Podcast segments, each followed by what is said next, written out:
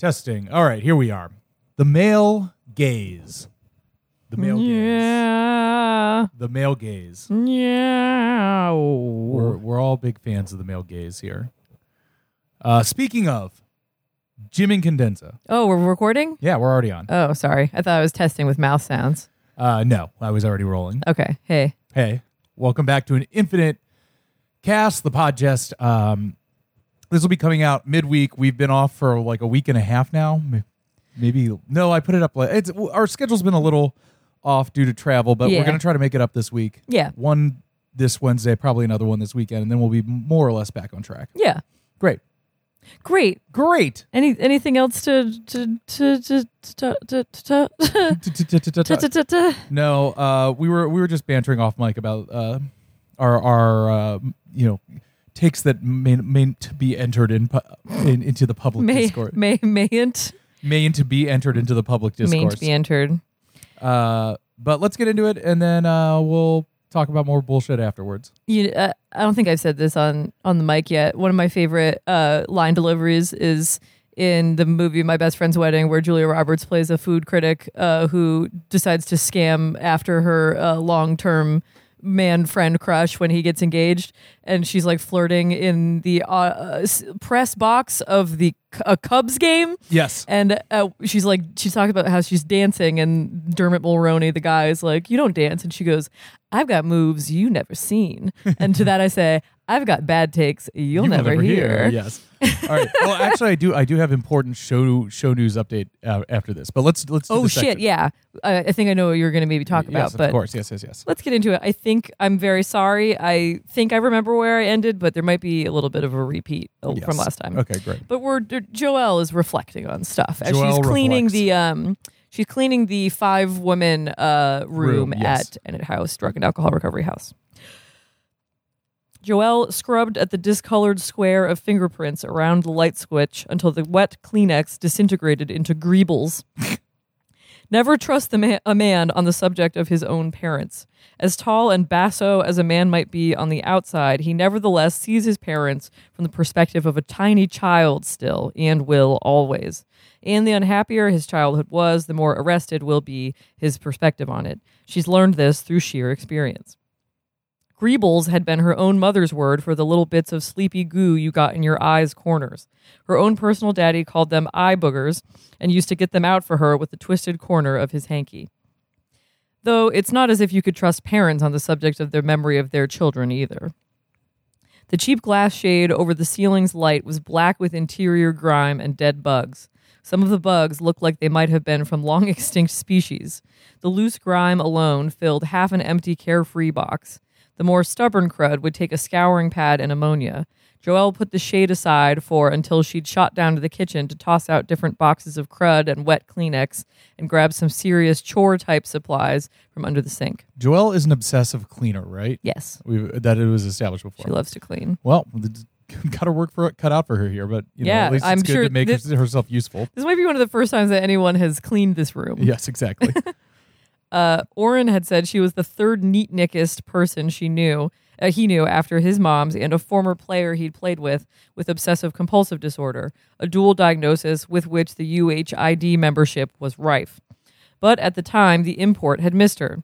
At that time, it had never occurred to her that Orin's pull toward her could have had anything either pro or con to do with his mother. Her biggest worry was that Orin was pulled only by what she looked like, which her personal daddy'd warned her the sweetest syrup draws the nastiest flies, so to watch out. Orin hadn't been anything like her own personal daddy. When Orin was out of the room, it had never seemed like a relief. When she was home, her own daddy never seemed to be out of the room for more than a few seconds. Her mother said she hardly even tried to talk to him when his pokey was home. He kind of trailed her around from room to room, kind of pathetically, talking batons and low pH chemistry. It was like when she when, it was like when she exhaled, he inhaled, and vice versa. he was all through the house. He was real present at all times. His presence penetrated a room and outlasted him there. Orin's absence, whether for class or practice, emptied the co op out. The place seemed vacuumed and buffed sterile before the cleaning even started when he went. She didn't feel lonely in the place without him, but she did feel alone, what alone was going to feel like, and she, no one's fool, uh, which takes us to end note Trio Five. Uh, it'll vamp. I need to turn some pages as we skip the uh, uh, the jeu de prochain train. Uh, Oh god, story. yes. Um okay. So uh three three oh five. How many total footnotes are there? Uh so we're we're we're making our way through it. We're making our way downtown through all these footnotes. making our way downtown. All right. Uh, and note 305 just says, uh, she thought then, as in no one's fool. Back to the text. Was erecting fortifications real early into it. It was Orin, of, of course, who'd introduced them. He'd had this stubborn idea that himself would want to use her in the work. She was too pretty for somebody not to want to arrange, capture. Better himself than some weak chinned academic. Joelle protested the whole idea. She had a brainy girl's discomfort about her own beauty and its effect on folks, a caution intensified by the repeated warnings of her personal daddy. Even more to the immediate point, her filmic interest lay behind the lens. She'd do the capturing, thank you very much. she wanted to make things, not appear in them. She had a student filmmaker's vague disdain for actors. Worst, uh, Orin's idea's real project was developmentally obvious. He thought he could somehow get to his father through her. That he pictured himself having weighty, steeple fingered conversations with the man, Joel's appearance and performance, the subjects. A three way bond. It made her real uneasy. She theorized that Orin unconsciously wished her to mediate between himself and himself, just as it sounded like his mother had. She was. Is that himself and then capital, Capital, himself? capital H-I-M. uh, it doesn't matter if you love him or capital H I M S E L F. You were were born this way, baby. You were just you were just this infinite, baby. Uh, she was uneasy about the excited way Orin predicted that his father wouldn't be able to resist using her. She was extra uneasy about how Orin referred to his father as himself. It seemed painfully blatant, developmental arrest wise. Plus, she felt, only a little less than she made it sound on the futon at night protesting, she'd felt uneasy at the prospect of any sort of connection with the man who had hurt Orin so, a man so monstrously tall and cold and remotely hidden. Joelle heard a howl and crash from the kitchen, followed by McDade's tubercular laugh. Twice, Charlotte Treat sat up in sleep, glistening with fever, and said in a flat, dead voice something that sounded for all the world like trances in which she did not breathe, and then fell back out. Joelle was trying to pin down a queer, rancid cinnamon smell that came from the back of a closet stuffed with luggage. It was especially hard to clean when you weren't supposed to uh, be allowed to touch any other resident's stuff. She might have known from the work. The man's work was amateurish, she'd seen, when Orin had had his brother, the unretarded one, lend them some of the Mad Stork's read only copies. Was amateurish the right word? More like the work of a brilliant optician and technician who was an amateur at any kind of real communication. Technically gorgeous, the work, with lighting and angles planned out to the frame, but oddly hollow, empty, no real sense of dramatic towardness, no narrative movement toward a real story, no emotional movement toward an audience. Like conversing with a prisoner through that plastic screen using phones, the upperclassman Molly Notkin had said of Incandenza's early oeuvre. Joelle thought them more uh, like a very smart person conversing with himself. She thought of the significance of the moniker himself, cold. Prenuptial agreement of heaven and hell, Mordant, sophisticated, campy, hip, cynical, technically mind bending, but cold, amateurish, hidden. No risk of empathy with the Job like protagonist, whom she felt like the audience was induced to regard like somebody sitting atop a dunk tank. The lampoons of inverted genres, archly funny and sometimes insightful, but with something provisional about them, like the finger exercises of someone promising who refused to really sit down and play something to test that promise.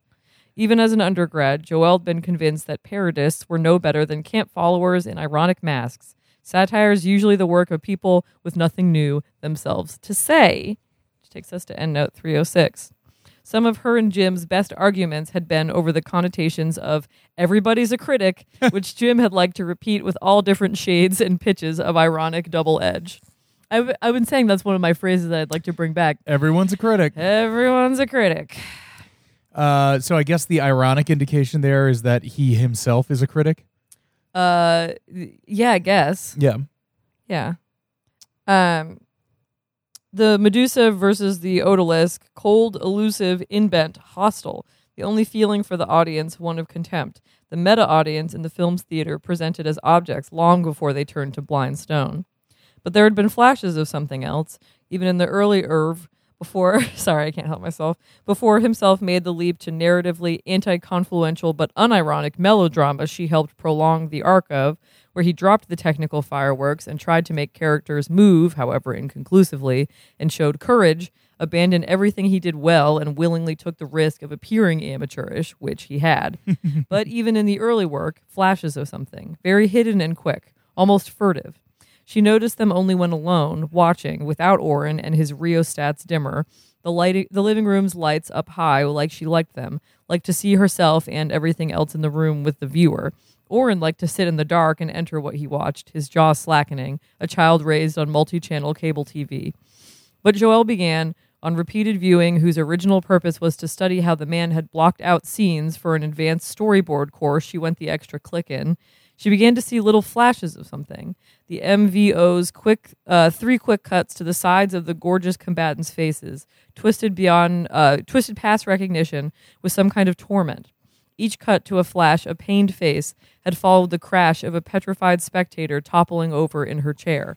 Three split seconds, no more, of glimpses of facial pain. And not pain at wounds, they never touched each other, whirling with mirrors and blades. The defenses of both were impenetrable more like as if what their beauty was doing to those drawn to watch it ate them alive up there on stage, the flashes seemed to suggest. But just three flashes, each almost subliminally quick. Accidents? But not one shot or cut in the whole queer, cold film was accidental. The thing was clearly S boarded frame by frame. Must have taken hundreds of hours. Astounding technical anality. Joelle kept trying to pause the cartridge on the flashes of facial torment, but these were the early days of interlaced cartridges, and the pause still distorted the screen just enough to keep her from seeing what she wanted to study. Plus, she got the creepy feeling the man had upped the film speed in these few frame human flashes to thwart just such study. It was like he couldn't help putting human flashes in, but he wanted to get them in as quickly and unstudyably as possible, as if they compromised him somehow. Orin Incandenza had been only the second boy ever to approach her in a male female way, which takes us to endnote 307. Joel Van Dyne and Orin Incandenza each remember themselves as the original approachee. It's unclear which, if either's memory is accurate, though it's noteworthy that this is one of only two times Orin had, has perceived himself as the approachee, the other being the Swiss hand model, on whose nude flank he's been furiously tracing infinity signs all during the moment subject's absence. Um, back to the text. The first had been shiny chinned and half blind on Everclear Punch, an all Kentucky lineman for the Shiny Prize Biting Shoats team back in Shiny Prize, Kentucky, at a cookout to which the boosters had invited the pep and baton girls, and the lineman had looked like a little shy boy, as he confessed, by way of apologizing for almost splashing her when he threw up that she was just too goddamn all petrifyingly pretty to approach any other way but liquored up all past horror. Uh, the lineman confessed the whole team's paralyzing horror of the prettiness of varsity Pep's top twirler, Joelle. Orin confessed to his private nickname for her. The P.G.O.A.T., I assume. The prettiest girl of all time. Remember? Okay, yes, yes, yes, yes. I feel like that's not something you share. That's weird. That's just me. The memory of that high school afternoon remained real strong. She could smell the mesquite smoke and the blue pines and the yard guard spray, hear the squeals of the stock they butchered and cleaned in symbolic prep for the opener against the N. Paducah Technical High School Rivermen. She He's could, just squeezing in every single Kentucky cliche yeah. possible. Yeah, he, he, everything the but bi- the bluegrass. Yeah, the big book of Kentucky cliches. Mm-hmm. Uh, she could st- still see Actually, wait, did he say bluegrass? I'm sure he has at some point. Mes- blue pines, not bluegrass. She could still see the swooning lineman, wet lipped and confessing, keeping himself upright against an Im- immature blue pine until the blue pine's trunk finally gave with a snap and crash. until the cookout and confession, she'd somehow thought it was her own personal daddy, somehow, discouraging dates and male female approaches. The whole thing had been queer and lonely until she'd been approached by Orin, who made no secret of the fact that he had balls of unrejectable steel where horrifyingly pretty girls were concerned. But it wasn't even the subjective identification she felt, watching, she felt, somehow, for the flashes and seeming non sex, non seeks, S E Q S, that betrayed something assume like non sequiturs. non sequiturs that portrayed something more than cold, hip, technical abstraction, like e.g., the 240 second motionless low angle shot of Gian Lorenzo Bernini's Ecstasy of St. Teresa, uh, which I saw recently. which you saw. Yet, which, yes, ground prenuptials, dramatic dr- movement to an annoying halt, and added nothing that a 15 or 30 second still shot wouldn't have added just as well. But on the fifth or sixth reviewing, Joel started to see the film was from the alcoholic sandwich bag salesman's POV, which takes us to uh, and note 308 point of view. Yeah, sure. Sure, thank you. Thank you. Back to the text. Uh, and the alcoholic sandwich bag salesman, or rather his head, was on screen every moment, even when split screened against the Titanic Celestial Marathon seven card stud with tarot cards game. His rolling eyes and temples dense and rosary of upper lip sweat was imposed nonstop on the screen and viewer, except for the four narrative minutes the alcoholic sandwich bag salesman stood in the Vittoria's Bernini room, and the climactic statue filled the screen and pressed against all four edges. The statue, the sensuous presence of the thing, let the alcoholic sandwich bag salesman escape himself. His tiresome, ubiquitous, involuted head, she saw, was the thing. The four minute still shot maybe wasn't just a heavy art gesture or audience hostile herring. Freedom from one's own head, one's inescapable POV. Joel started to see here, oblique to the point of being hidden, an emotional thrust, since the mediated transcendence of self was just what the apparently decadent statue of the orgasmic nun claimed for itself as subject. Here, then, after studious and admittedly kind of boring review, was an unironic, almost moral thesis to the campy, abstract, mordant cartridge. The film's climactic statue's stasis presented the theoretical subject as the emotional effect, self forgetting as the grail, and, in a covert gesture almost moralistic, Joelle thought as she glanced at the room lit screen, very high, mouth writhing as she cleaned, presented the self forgetting of alcohol as inferior to that of religion slash art. Since the consumption of bourbon made the salesman's head progressively swell horrendously until by the film's end its dimensions exceeded the frame, and he had a nasty and humiliating time squeezing it through the front door of the Vittoria. I see what he's doing here. He is doing cocaine grad school syntax. Yes. That is someone who is uh uh or is she an undergrad? She's an undergrad. At that, at Uh, that this point. is someone who is steep in steep in academia and high on stimulants. And so she simply won't shut up about this frame. about the moralistic Oh, uh, framing of this. Yes. Oh, this is very um uh P.T. Anderson and Tarantino in the screening room with Fiona Apple. yes, exactly. But she is Fiona Apple and, And P.T. P.T. Anderson, Anderson. and Tarantino. Mm, it didn't much matter once she'd met the whole family, anyhow, though. The work and reviewings were just an inkling, usually felt on the small, manageable bits of coke that helped her see deeper, harder, and so maybe not even objectively accessible in the work itself. A lower belly intuition that the punter's hurt take on his father was limited and arrested and maybe unreal. With Joelle makeupless and stone sober and hair up in a sloppy knot, the introductory supper with Orin and himself at Legal Seafood ah, legal up in, seafood. up in Brookline, which takes us to EndNote 309, in the Chestnut Hills Shopping Center on Boylston slash Route 9, which the ETA A Squad staggers past several times a week on runs. A chain, but a very top shelf and fine one. And the Brookline Legal puts on a particularly fine marine spread. And the Boniface seemed to know Dr. Incandenza and called him by name and brought him a double bonded without being asked. You've eat, surely eaten at legal seafood. I've never eaten at Legal Seafood. Can you believe it? I can't Have believe you? it. Of course I have. What'd Not you of course, but I I have. What'd you have? Shrimp? I think I had some chowder. Mm. Chowder. Um, and then from there, I don't remember. This was a while ago, but I've certainly eaten there. I might Was have. it ju- a tra- was it when Chapo played? uh, I don't think so. It might have been when I was like young with my mom, like the time she took me to tour Harvard when I was twelve.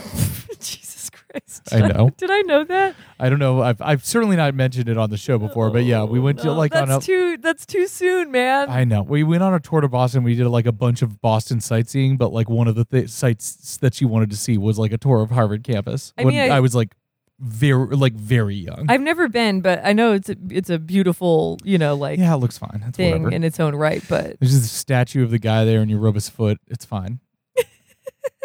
but it was very much like, oh, this is it was like both like, oh, this is one of the like top sites of Boston. And then also like and also one of the best schools in the country, and maybe one day you'll go there. Maybe one day It's like go. less than ten, probably. stressful. I mean, to to be perfectly honest, I when I was a um, at least in like single digits, the first time I found out what college was, I'm like the only college I knew was Harvard. So I'm like, well, I'm going to Well, there's Harvard college. someday. Harvard Harvard is college. Mm-hmm. Oh well. Uh, I guess I could still go. Like Elle Woods, I could go to law school, Harvard Law. Uh, Legal Seafood up in Brookline betrayed nothing much at all, save that the director seemed more than able to resist using Joel in any capacity. She saw the tall man slump and cringe when Orin told him the P.G.O.A.T. majored in F and C, which takes us to endnote 310, jargon, film slash cartridge studies. Back to the text. Jim told her later she'd seemed too conventionally commercially pretty to consider using in any of that period's work, part of whose theoretical project was to militate against received U.S. commercial prettiness conventions, and that Orin was so tense in himself's presence that there wasn't room for any other real emotion at the table. Orin gradually beginning to fill up silences with more and faster nonstop blather until both Joel and Jim were embarrassed at the fact that the punter hadn't touched his steamed grouper or given anyone else space for a word of reply.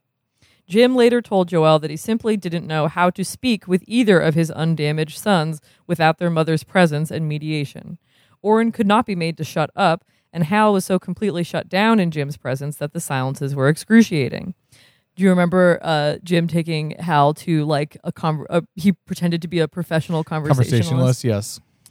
Jim said he suspected he and Mario were so easy with each other only because the boy had been too damaged and arrested even to speak until he was six, so that both he and Jim had got a chance to become comfortable in mutual silence. Though Mario did have an interest in lenses and film that had nothing to do with fathers or needs to please, so that the interest was something truly to share, the two of them. And even when Mario was allowed to work crew on some of Jim's later work, it was without any of the sort of pressures to interact or bond via film that there'd been with Orin and Hal and tennis, at which Jim, Orin informed her, had been a late blooming junior but a top collegian. Jim referred to the work's various films as entertainments. He did this ironically about half the time. In the cab that Jim had hailed for them on the way back home from Legal Seafood, Orin had beaten his fine forehead against the plastic partition and wept that he couldn't seem to communicate with himself without his mother's presence and mediation. It wasn't clear how the moms mediated or facilitated communication between different family members, he said, but she did. He didn't have one fucking clue how himself felt about his abandoning a decade's tennis for punting, Orin wept, or about Orin's being truly great at it, at something, finally.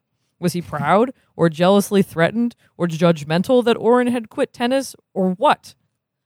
The five women's rooms mattresses were too skinny for their frames, and the rims of the frames between the slats were appallingly clotted with dust, and with female hair entwined and involved in the dust, so that it took one Kleenex just to wet the stuff down, several dry ones to wipe the muck out.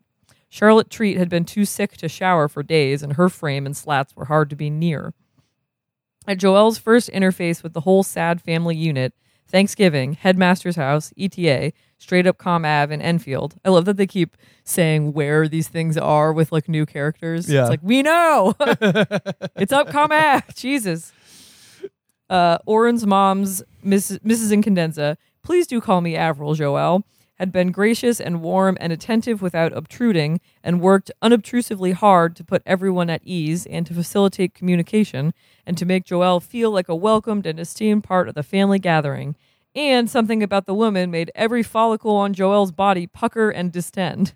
It wasn't that Avril Incandenza was one of the tallest women Joel had ever seen, and definitely the tallest, pretty older woman with immaculate posture, Dr. Incandenza slumped something awful, she'd ever met.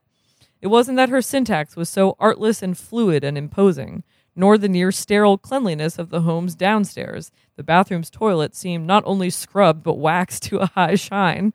Oh, I would love. do you ever fantasize about a clean toilet? Like a, a cl- the world's cleanest like a brand toilet? new toilet. Yeah, the the world's cleanest toilet, toilet that's never been used. I don't know. I just think it's a tragedy that, that toilets can't ever become fully clean. Yeah, it's true. always be using them, and the stuff that goes inside. Anyway. Ooh, and it wasn't that Avril's graciousness was in any conventional way fake. It took a long time for Joelle even to start to put a finger on what gave her the howling fantods about Orin's mother. The dinner itself, no turkey, some politico familial in joke about no turkey on Thanksgiving, was delicious without being grandiose. They didn't even sit down to eat until 2300 hours. Avril drank champagne out of a little fluted glass whose level somehow never went down. Dr. Incandenza, no invitation to call him Jim, she noticed, drank at a trifaceted tumbler of something that made the air above it shimmer slightly. Avril put everyone at ease. Orin, a trifaceted tumbler, like a like a A- triangle, a triangular shaped? tumbler. Yes. I think I see it in my mind, rotating it in my mind. Orin did credible impressions of famous figures. He and Little Hal made dry fun of Avril's Canadian pronunciation of certain diphthongs. Avril and Dr. Incandenza took turns cutting up Mario's salmon. Joelle had a weird half vision of Avril hiking her knife up hilt first and plunging it into Joelle's breast. Hal Incandenza and two other lopsidedly muscular boys from the tennis school ate like refugees and were regarded with gentle amusement. Avril dabbed her mouth in a patrician way after every bite. Joelle wore, wore girl clothes, her dress's neckline very high. Hal and Orin looked vaguely alike. Avril directed every fourth comment to Joelle to include her. Orin's brother Mario was stunted and complexly deformed. There was a spotless do- Complexly there was a spotless doggy dish under the table, but no dog, and no mention was ever made of a dog. Joelle noticed Avril also directed every fourth comment to Orin, Hal, and Mario, like a cycle of even inclusion. There was New York white and Albertan champagne. Dr. Incandenza drank Al- his Albertan, Albertan, like Alberta, like the like Canada. I guess. You know, like Albertan separ- far rightists, Yeah. like a thing. Can they make champagne in Alberta? Probably not very good. uh, if if you if you live in Alberta, and the Let us know if there's good, Albertan champagne. Let me know if I'm being rude. Um, I just you don't think of Canada as being wine country, period. You know, No. uh, only with Give it give it a few decades. Yeah. Ooh. Dr. Incandenza drank his drink instead of wine and got up several times to freshen his drink in the kitchen. A massive hanging garden behind Avril's and Hal's captain's chairs cut complex shadows into the UV light that made the table's candles glow a weird bright blue. The director was so tall he seemed to rise forever when he rose with his tumbler. Joelle had the queerest, indefensible feeling that Avril wished her ill. She kept feeling different areas of hair stand up. Everybody pleased and thank you'd in a way that was sheer Yankee wasp. After his second trip to the kitchen, Dr. Incandenza molded his twice baked potatoes into an intricate futuristic cityscape and suddenly started to discourse animatedly on the 1946 breakup of Hollywood's monolithic studio system and the subsequent rise of the a- method actors Brando, Dean, Clift et al., arguing for a causal connection. His voice was mid range and mild and devoid of accent. Orin's moms had to be over two meters tall, way taller than Joel's own personal daddy. Joelle could somehow tell Avril was the sort of female who'd been ungainly as a girl and then blossomed, and but who'd only become really beautiful later in life, like 35. She decided Dr. Incandenza looked like an ecologically poisoned crane, she told him later. Mrs. Incandenza put everyone at ease. Joelle imagined her with a conductor's baton. She never did tell Jim that Orin called him the mad or sad stork. The whole Thanksgiving table inclined very subtly toward Avril, very slightly and subtly, like heliotropes. Joelle found herself doing it too, the inclining. Dr. Incandenza kept shading his eyes from the UV plant light in a gesture that resembled a salute. Avril referred to her plants as her green babies. At some point, out of nowhere, little Hal Incandenza, maybe 10, announced that the basic unit of luminous intensity is the candela, candela, which he defined for no one in particular as the luminous intensity of one uh, out of 600,000 of a square meter of a cavity at the freezing temperature of platinum. All of the table's males wore coats and ties. The larger of Hal's two tennis partners passed out dental stimulators, and no one made fun of him. I think this would be sh- not struck, um, shacked. Okay. The dent, the Dental dentist. stimulators? Don't- like um, tongue scrapers. Tongue Would, scrapers? would this be? Would this align with the time that tongue scrapers got really big? I don't know if you remember that from like a year and a half ago. Mm. Mario's grin seemed both obscene and sincere. Hal, whom joel wasn't crazy about, kept asking, wasn't anybody going to ask him the freezing temperature of platinum? joel and Dr. Incandenza found themselves in a small conversation about ba- Bazin, Bazin, a film theorist himself detested, making a tormented face at the name. Joel intrigued the optical scientist and director by explaining Bazin's disparagement of self conscious directorial expression as historically connected to the neo Thomist realism of the personalists, an ascetic school of great influence over French Catholic intellectuals circa 1930 to 1940. Many of Bazin's teachers had been eminent personalists. Avril encouraged Joel to describe rural Kentucky. Oral, Orin did a long impression of late uh, pop astronomer Carl Sagan expressing televisual awe at the cosmos scale. Are you familiar with uh, Sagan's? Uh, Sagan's Cosmos, of course. w- If if I said the words billions and billions, would you be able to do an impression? Uh, I don't know if I can impress. I, ju- I just don't know how to say it, so I'll just say it regular. Billions and billions, he said. billions and billions. Billions I imagine you know it's like Yeah. the kind of uh yeah. the space equivalent of the David Attenborough um, Planet Earth. yeah. The phrase I always take from uh, Planet Earth is, "This can be seen from space." seen from space in a in a cluster that can be seen from space. Uh, in the voice of Sagan. Uh, Harold, Avril and Hal had a brief, good-natured argument about whether the term "circa" could modify an interval or only a specific year. Then Hal asked for several examples of something called haplology. Joelle kept fighting urges to slap the sleek little show-offy kid upside the head so hard his bow tie would spin. The universe, Orin condi- it continued long after the wit had worn thin. This is probably like what I was like as a kid. Uh, me, me too, to a certain extent. Cold, immense, incredibly universal. The subjects of tennis, baton twirling, and punting never came up. Organized sports were never once mentioned. We got another like page and a half. By the Okay, great. Sorry, just trying to pull up a, Oh, a video. Uh, Joelle noticed that nobody seemed to look directly at Dr. Incandenza except her. Hmm. A curious, flabby white memorial dome covered part of the academy's grounds outside the di- dining windows, dining room's window. It would be the lung. it's the lung. It's up. It's, up by lung. Thanksgiving. It mu- yeah, yes. Mario plunged his special fork into Dr. Incandenza's potato cityscape to general applause and certain grating puns on the term deconstruction from the insufferable Hal kid. Everyone's teeth were dazzling in the candlelight and UV. Hal wiped Mario's snout, which seemed to run continuously. Avril invited Joelle, by all means, to make a Thanksgiving call home to her family in rural Kentucky if she wished. Orin said the mom's was herself originally from rural Quebec. Joelle was on her seventh glass of wine. Orin's fingering his half Windsor kept looking more and more like a signal to somebody. Avril urged Dr. Incandenza to find a way to include Joelle in a production, since she was both a film student and now a heartily welcome honorary addition to the family. Mario, reaching for the salad, fell out of his chair and was helped up by one of the tennis players amid much hilarity. Mario's deformities. Are the seemed- tennis players part of this dinner, or are they just serving or like working it? No, I think they're. I think they're eating. Okay, I'm great. guessing it's if I'm pretty sure Shacked his par- do you recall there was a while ago where it was like they were talking about certain ETA kids whose parents Oh, wouldn't, yes, yes, wouldn't yes. even like slow down before uh Like when they like got them out of off, the yeah, car yeah. and I'm assuming it's uh those those two people.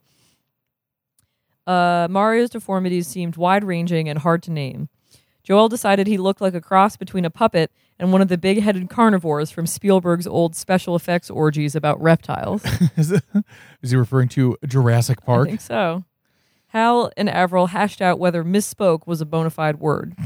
Dr. Incandenza's tall, narrow head kept inclining toward his plate and then slowly rising back up in a way that was either meditative or tipsy. Deformed Mario's broad smile was so constant you could have hung things from the corners of it. In a fake Southern Belle accent that was clearly no jab at Joelle, more like a Scarlett O'Hara accent, Avril said she did declare that Albertan champagne always gave her the vapors. Joelle noticed that pretty much everybody at the table was smiling broadly and constantly, eyes shiny in the plant's odd light. She was doing it herself too, she noticed. Her cheek muscles were starting to ache. Hal's larger friend kept pausing to use his dental stimulator. Nobody else was using their dental stimulator, but everyone held one politely, as if getting ready to use it. Hal and the two friends made odd, spasmic, one handed squeezing motions periodically. No one seemed to notice. For the tennis balls. Yeah. Not once in Orin's presence did anyone mention the word tennis.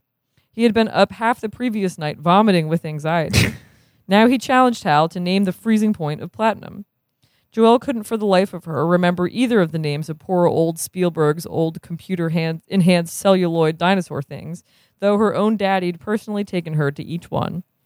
At some point, So or- this uh, that really uh, marks the publication of this between Jura- Jurassic Park: The Lost World and Jurassic Park Three. yeah, yeah, yeah, that it's on his mind. P- possibly, uh, he he went to it during the writing of it. How- and was like, I, I wonder if it, with each subsequent edition he would uh, continue. The one thing that I need to add is that another Jurassic Park movie came out. Uh, at some point, Orin's father got up to go freshen his drink and never returned. Just before dessert, which was on fire, Orin's moms had asked whether they could perhaps all join hands secularly for a moment and simply be grateful for all being together. She made a special point of asking Joelle to include her hands in the hand holding. Joelle held Orin's hand and Hal's smaller friend's hand, which was so calloused up it felt like some sort of rind. Dessert was Cherries Jubilee with gourmet New Brunswick ice cream. Mm. Mm, what is what's Cherries Jubilee? It's on fire. I guess it's like uh, ch- cherries with like probably like a liqueur or something. yeah, flambe cherries. yeah. flambé Doctor cherries. Incandenza's absence from the table went unmentioned, almost unnoticed. It seemed. Both Hal and his non-stimulating friend uh, pleaded for Kahlua, and Mario flapped pathetically at the tabletop in imitation. Avril made a show of gazing at Orin in mock horror as he produced a cigar and clipper. There was also a blancmange. a blancmange. Blancmange. yeah. What's that?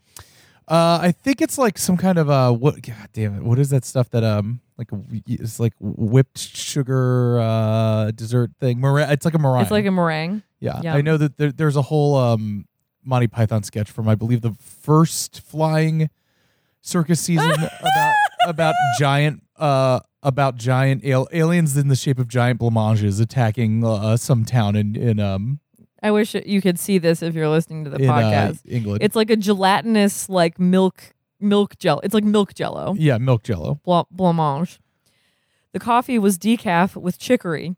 When Joelle looked over again, Orin had put his cigar away without lighting it. The dinner ended in a kind of explosion of goodwill. Joelle felt half crazed. She could detect nothing fake about the lady's grace and cheer toward her, the goodwill, and at the same time felt sure in her guts pit that the woman could have sat there and cut out Joelle's pancreas and thymus and minced them and prepared sweetbreads and eaten them chilled and patted her mouth without batting an eye, and unremarked by all who leaned her way. On the way back home, in a cab whose company's phone number Hal had summoned from memory, Orin hung his leg over Joelle's crossed legs and said that if anybody could have been counted on to see that the stork needed to use Joelle somehow, it was the moms. It, he asked Joelle twice how she'd liked her. Joelle's cheek muscles ached something awful. When they got back to the Brownstone Co-op on that last pre-subsidized Thanksgiving was the first historical time Joelle intentionally did lines of cocaine to keep from sleeping.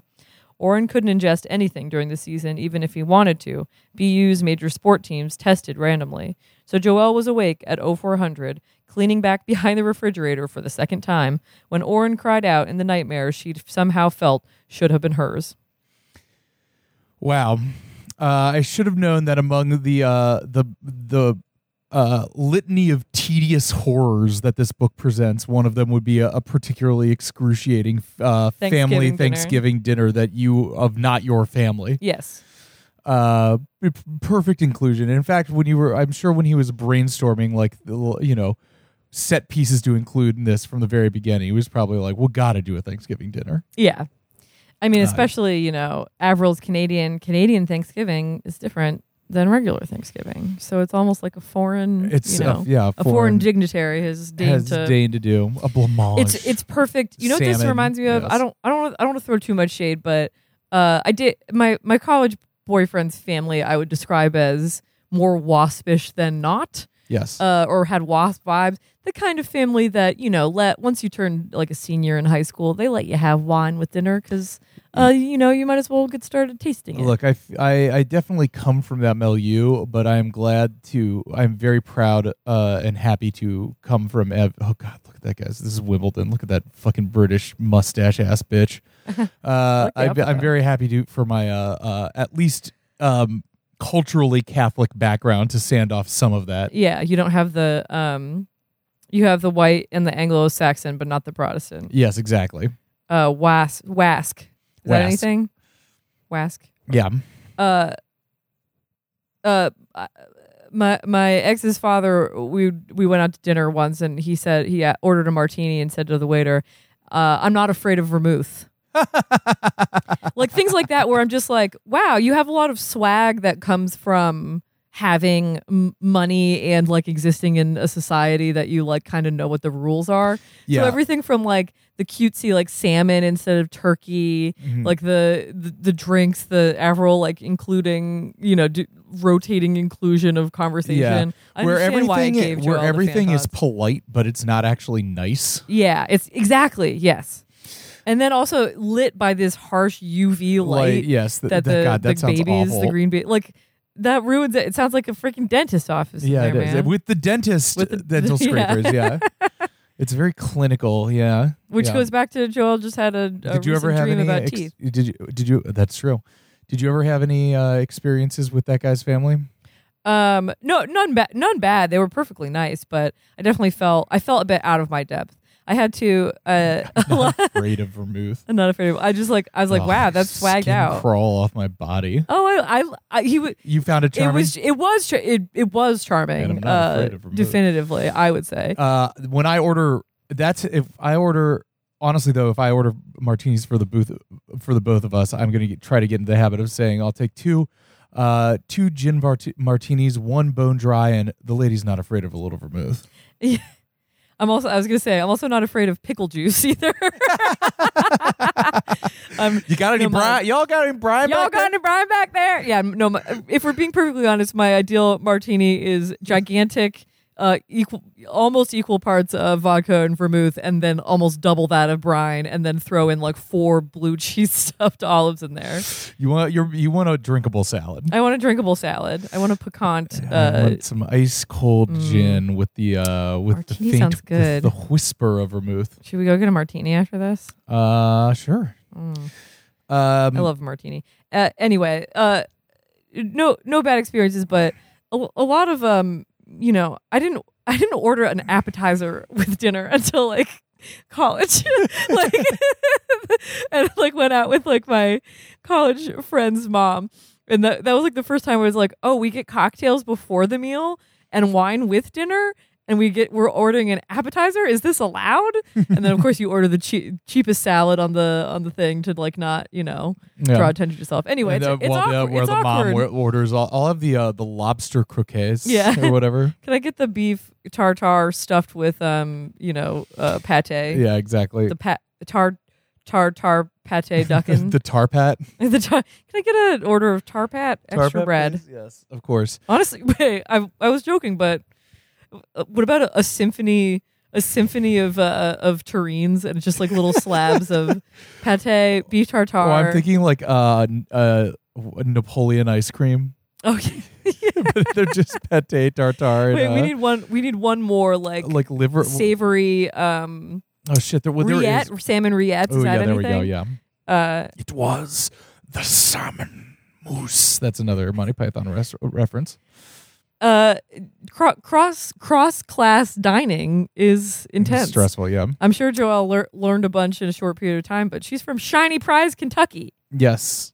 Um, so I'm just trying to link back last week's segment to this and think of it uh, as a unified whole. Mm. I mean, I think I'm trying to because it started with her r- recalling Don and and evincing a a miss for it that she misses Yeah, him. she yeah she has a little crush on Don. And so, you know, that is the link between this long and, uh, you know, increasingly traumatic Mm-hmm. recollection of her experience with the incandenzas. Yeah, Um, that, and yeah, I think so, reflecting about her. You know, she's in the Ennet house cleaning, and she's doing the exact same thing she did when she was high, but now she's not high, High anymore. anymore. And so You could like think of perhaps- high memories. the the the bad experience or the the shitty incandenza experience perhaps you know you wouldn't want to blame it on your cocaine use but it certainly didn't help I, maybe interestingly, the whole segment moves from a point of familiarity to like most uh, alienation. Yeah. You know, because it goes with her thinking about Don, somebody who she is genuinely friendly with, mm-hmm. and perhaps would like to be more.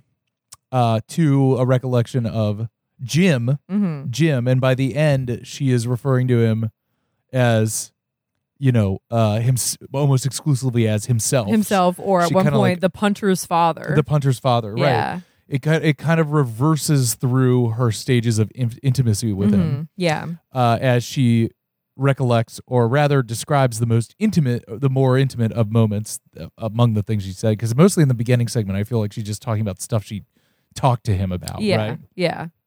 I mean, it is interesting her suggesting that Orin brings, you know, wa- wants to put her in Jim's pictures because he thinks that's going to connect them, them. But it's them like closer. you, you idiot. Obviously, it's not. He, if he's going to do it, it's going to have nothing to do with you at all. Uh, yeah, I was trying to think of like what what form of um uh what is it? El- the Electress for women. What form of um Wait, what? The what for women? like Electra syndrome? You could kill your dad thing. oh, um, Oedipus. Yeah, what kind? What form of Oedipal urge is uh Yeah. is wanting to have a three way with your with your dad? Yeah. On a, a, a porno, really, Yeah, if you think it about really it. is. The camera's involved. Not a lot of male father son themed pornos.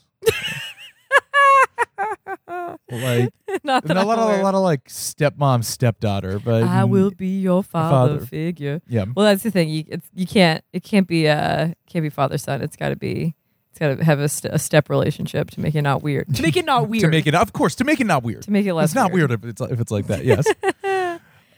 Oh God. What is there anything else? What what else is there to say?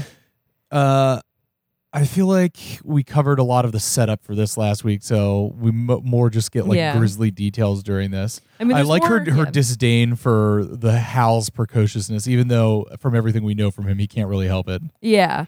It se- it seems at least the picture of baby Hal shows the kind of decline of him being in person at all. Like it sounds like he he no longer try like there was a scene a while ago where his mom was like trying to draw him out of like Mhm. say, you know saying memorize passages from the Oxford English Dictionary and he would like begrudgingly do it. Mhm. Uh he- the the zest has been knocked out of him a It- little bit. I also find it funny that about how hey there he is Samuel L. Jackson. Samuel L. Jackson. Like a million. Look at those glasses, damn. Glasses are great. Uh, If, if you're wondering, we're watching tennis watching. Wim- Wimbledon. Wimbledon. Oh, Wimbledon, the, the, the majestic Wimbledon. uh, yes. Um, I, I found that bit interesting about uh, Jim actually being able to connect with Mario because Mario has a level of simplicity where he wants to engage with film purely on the level of filmmaking and not for any kind of like father son bonding experience. Yeah, which is like that's like the ultimate. Well, that's kind of like a father fantasy, right? Where it's like you don't have to deal with the uh like you and your son can just like go fix the car in the garage, not to bond, but because you both like fixing cars. You just the car needs to be fixed. And Yeah, some- exactly. someone's got to do it. yeah, there's Yeah. a certain level of like classic like like Father son. father son like- fantasy in that. If like if only you could just engage with something as equals, really, you know. Yep. Yeah, and have a yeah a, co- a common like neutral interest. The the thing that stands out to me is that yeah they never talk about tennis at all, even though their entire like life, is built around it. They're around. it. literally having dinner at a tennis co- They're academy. having dinner dinner at the headmaster's uh, It'd be funny to be in that situation and just be like, so so what are y'all's favorite parts of tennis? The backhand? Yeah. Well, because, you know, obviously, as we've read for the rest of this book, uh, someone like a Schtitt or a Delint or whatever can talk all fucking day about tennis. The the yes, the beautiful game. and yet, this family, which is supposedly game, a is tennis What's family. the beautiful game? The beautiful game. Is it golf? I don't think of it as very beautiful, No. personally. I think it uses a lot of land. Yeah. Um, ha- you, you know what we haven't brought up here that I'm I'm not quite sure what it is, but have you heard about the pickleball craze? No, is pickleball back in a big way? pickleball uh, got on the rise during the pandemic and is now it's uh in in full swing. There are pickleball uh, courts and stuff opening in New York and such. I don't quite know how to play other than it seems like it's kind of tennis, kind of ba- like bi- like giant table tennis, yes. aka tennis. but you actually do it standing up, right? Yeah, I, I would like to investigate. I'm down for lawn lawn sports of any kind. I think it's democratic. You can like set it up anywhere. I don't know. Um, If you play pickleball, let me know. we do have show show news, momentous show news, which is that Molly will be going to the U.S. Open I finagled myself in the in the silliest way possible. in the the greatest way possible. I you know I I did some begging for sponsorships. Uh, turns out you know a podcast with a monthly listenership of like a thousand I'm gonna claim a thousand. Sure, um, is not attractive to blue chip sponsors like Grey Goose and, And uh, American Express, American Express. Citibank. I shot my shot. You know, y- y- s- someone might take a chance on an on an unknown kid. Take a chance on me. Take a chance, chance. take a chance, take a chance, take a chance. Uh, but I then tweeted once I found out. So here's the thing: I signed up for the U.S. Open's like fan portal, and I get emails now constantly about fan stuff. Yes. One of the emails was like, D- DNCE D- Dunce, the band is playing uh, at the U.S. Open, and all the tickets are free. Claim your ticket. And then of course I go and like they're all gone. And I was like, oh, that sucks. And I tweeted, oh, I wish I could go see Dunce. And then someone tweeted at me and was like, I claimed I got a ticket that I can't use because I'm my flight got changed or something. And she transferred me her ticket, Oh, nice. and now I'm going. Yes. Thank you, internet. I didn't realize that was just an, an internet stranger. I thought you like applied to something. No, it was someone who I think was maybe just searching Twitter for um, people who were like, please. please me is the- anybody tweeting about dunce at the Please, U.S. please. Open? but Uh, I'm I'm fucking hype. I already know what outfit I'm going to wear. I have a te- I have a tennis dress like, I'll wear.